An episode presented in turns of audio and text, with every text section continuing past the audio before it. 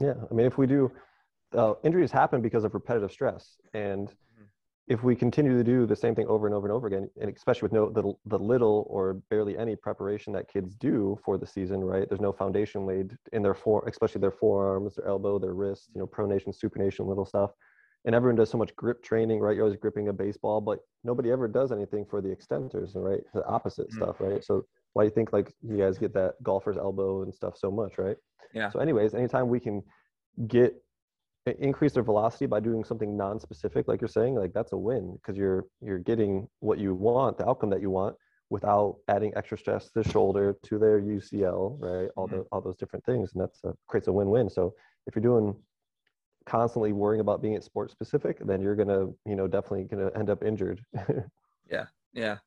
Especially if you have like unhealthy patterns of of movement right? Like you're not working on mechanics and you don't know what to look for and things like that. So mm-hmm. like you said you put unnecessary stress um, and you repeat that over and over again yeah you're just going to wear your body down. And so i think you know part of my job as a pitching coach is um, you know your job is to help build strength and and and there's mechanics involved in that also to make sure you're producing the the, the, the most amount of force getting the right mobility getting extension mm-hmm. that kind of stuff and for me on my end, it's like, okay, I want to make sure we're keeping our body in the most natural positions possible. So we're not adding more stress on top of an already, already stressful movement because you're, you're doing something fast, which is throwing yeah. baseball. Right.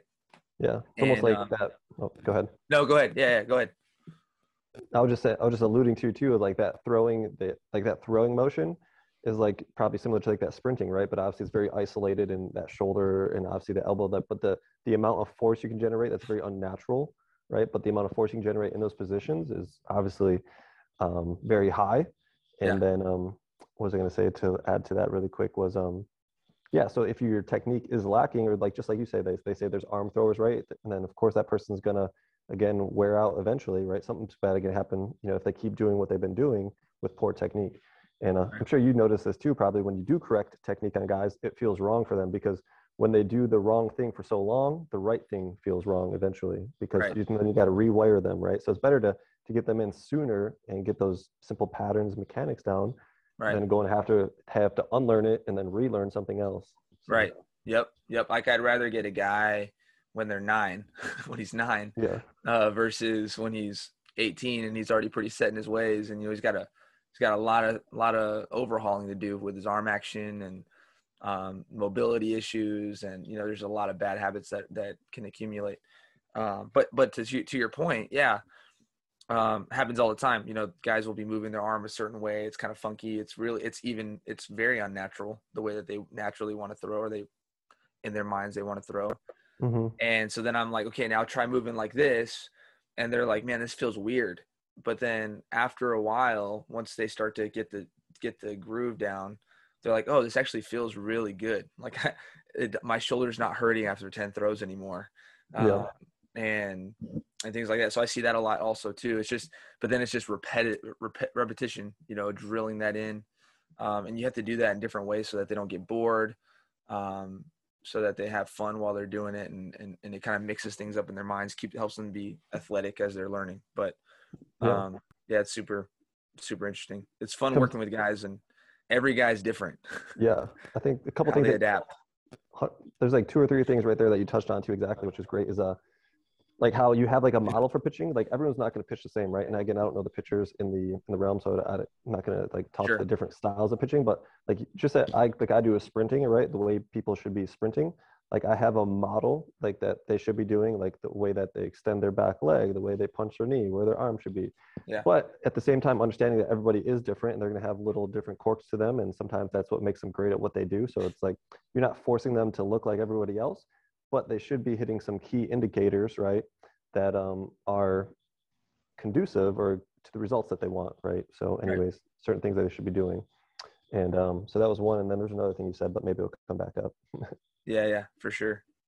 So I want to back up a little bit. Um, and if you see anything, I know we have some shared notes here. If you see anything that you want to hit, feel free to just jump in and say, I want to hit this.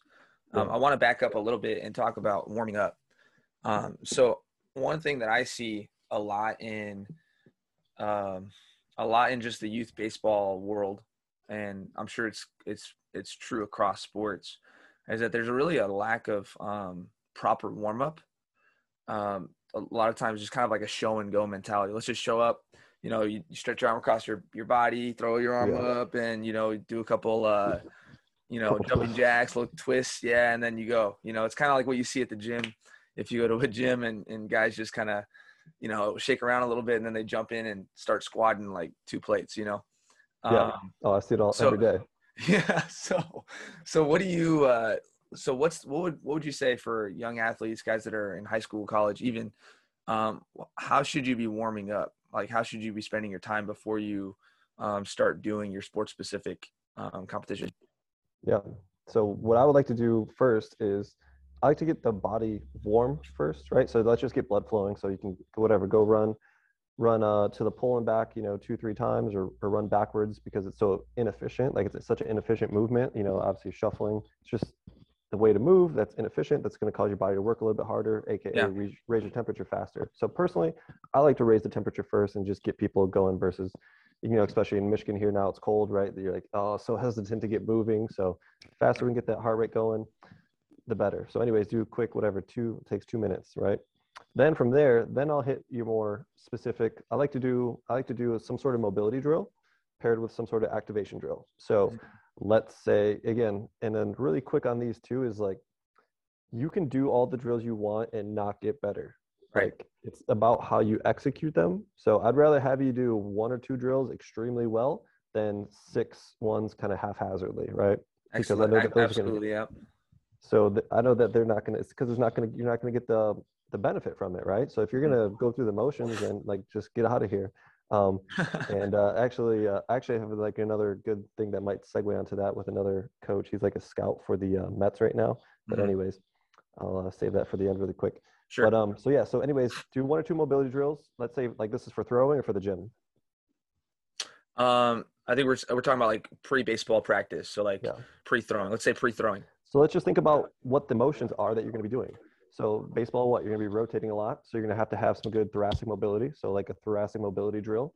Um, your arm's going to be coming like up and over your head, so you can like you know do some overhead. Med- I like to do overhead medicine ball throws and tell Mhm. the kids to really reach behind their back, so they get they're getting a lot of things at once, right? They're getting thoracic extension, they're getting some mobility through their their triceps, their lats. You know that Mm-hmm. could be really tight. Um, like obviously, you don't probably not have a medicine ball at the uh, on the field with you, but um, you don't need could. one, right? You can You just could do- bring one. Yeah. yeah, Yeah. you can prepare ahead of time and bring one. Like, Yeah. I love medicine balls for the, the baseball guys.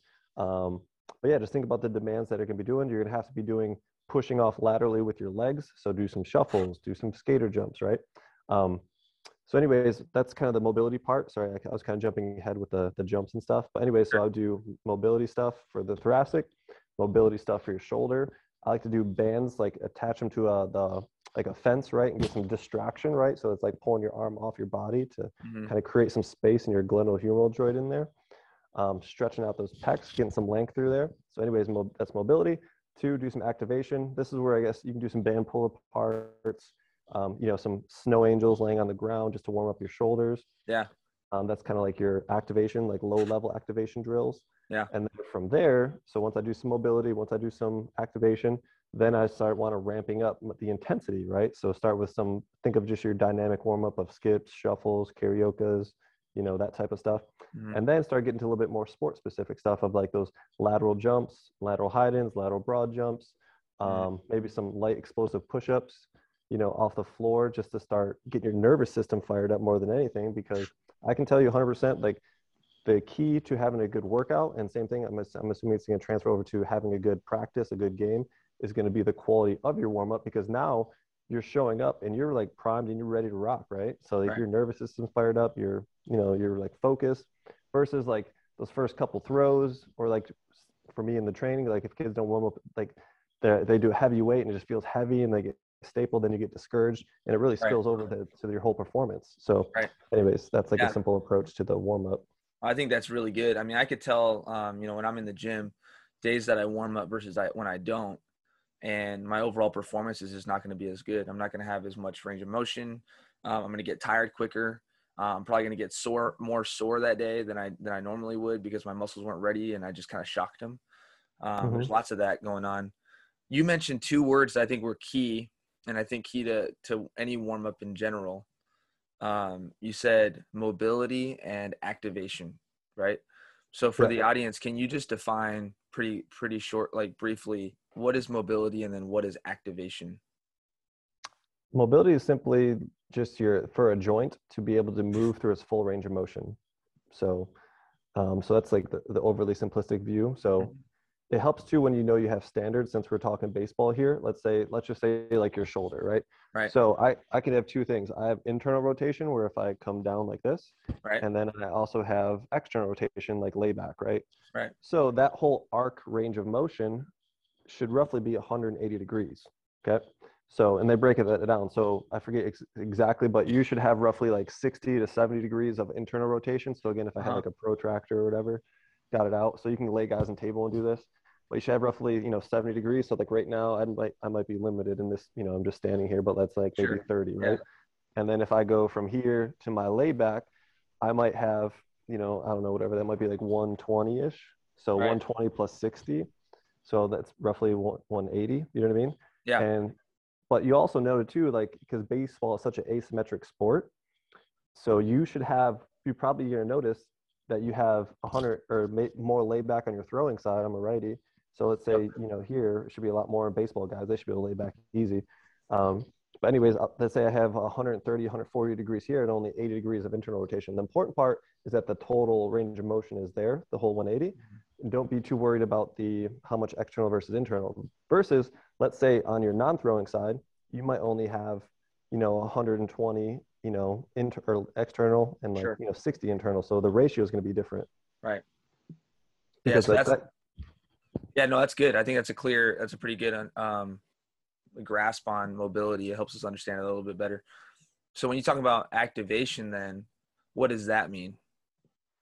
this is basically just um uh, just well there's different levels to it you know what i mean like i just call it activation as, as my term but just general. low yeah. level activation drills like of this you can think of your standing external rotations with a band just this so small stuff to hit those more isolated muscles and just Right. wake them up a little bit or get some more heat and temperature and blood flow into them more than anything Right. and then like you're saying then i worry about ramping it up to the nervous system type of work where you're actually doing like expressing power with those things but basically like i was saying just like the the whole body system i want to get some blood flow in there first and then we'll get specific and kind of try to raise up the temperature of the specific tissues we're going to be using Right.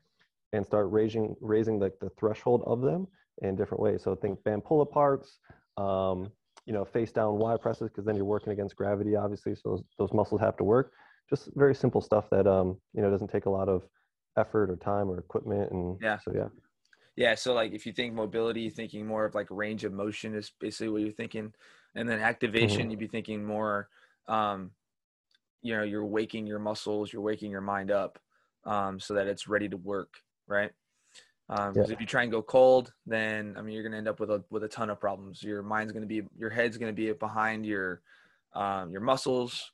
Uh, your muscles are gonna be shocked. You know, there's a lot of problems that you run into with just trying to jump into something cold. Um, yeah Any other Another thoughts on that? Yeah, the last wrap up is for the importance of like good warm ups. Let's say an athlete over the course of let's say workouts in baseball, like how many times you know does a is a baseball player warming up you know throughout the week? Let's Mhm. whether it's training or or baseball specific stuff. Probably five days a week. Days, five to six, yeah. Okay, and let's just keep it for simple math. Let's say they warm up for 10 minutes. So Yep. that's 50 minutes a week. So times that by four weeks, that's what, four hours? So that's four hours. If you're just going through the motions, that's four hours of wasted opportunity to get better.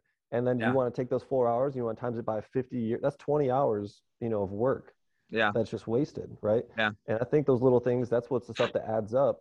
Talking about laying brick by brick, small piece by small piece, like how you do um, anything is kind of how you do everything. And then if you see a scout, if there, like, let's say a situation where you're like a scout, and actually this would be a good segue to um, the one guy I was talking to about Chris Newell. He's a scout. He does like more so hitting stuff here, but Mhm. he's he knows immediately. He used to be a scout for the Yankees, and if a guy did not know how to warm up or play catch, you know, again, I'm not a baseball guy, but if he if a guy did not know how to play catch during warm-ups, immediately gone off the list, right? Mm, Like if he's not hitting him in the right spots, doing the right things, just the sound foundational mechanics, like they didn't want them.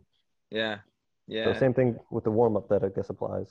Man, that's big. I think that's I think that's huge. I think that's big for our audience to hear because um, there's so much you know i want to get to the to the meat and potatoes of my workout which is you know getting on the mound throwing and that kind of stuff and then we can treat all the other little things as kind of willy-nilly but like you said um, and like another guy that i've interviewed in the past has said um, mike mccarthy's a he's a coach for aaa the aaa uh, twins team the aaa mm-hmm. uh, twins affiliate but anyway he said you know he said the same thing you know what however how you do anything is how you do everything and so if you um, if you don't have any purpose no rhyme or reason to your warm-up um, whether that's your dynamic stretching, whether that's just mobility work, band work. Um, I like using wrist weights.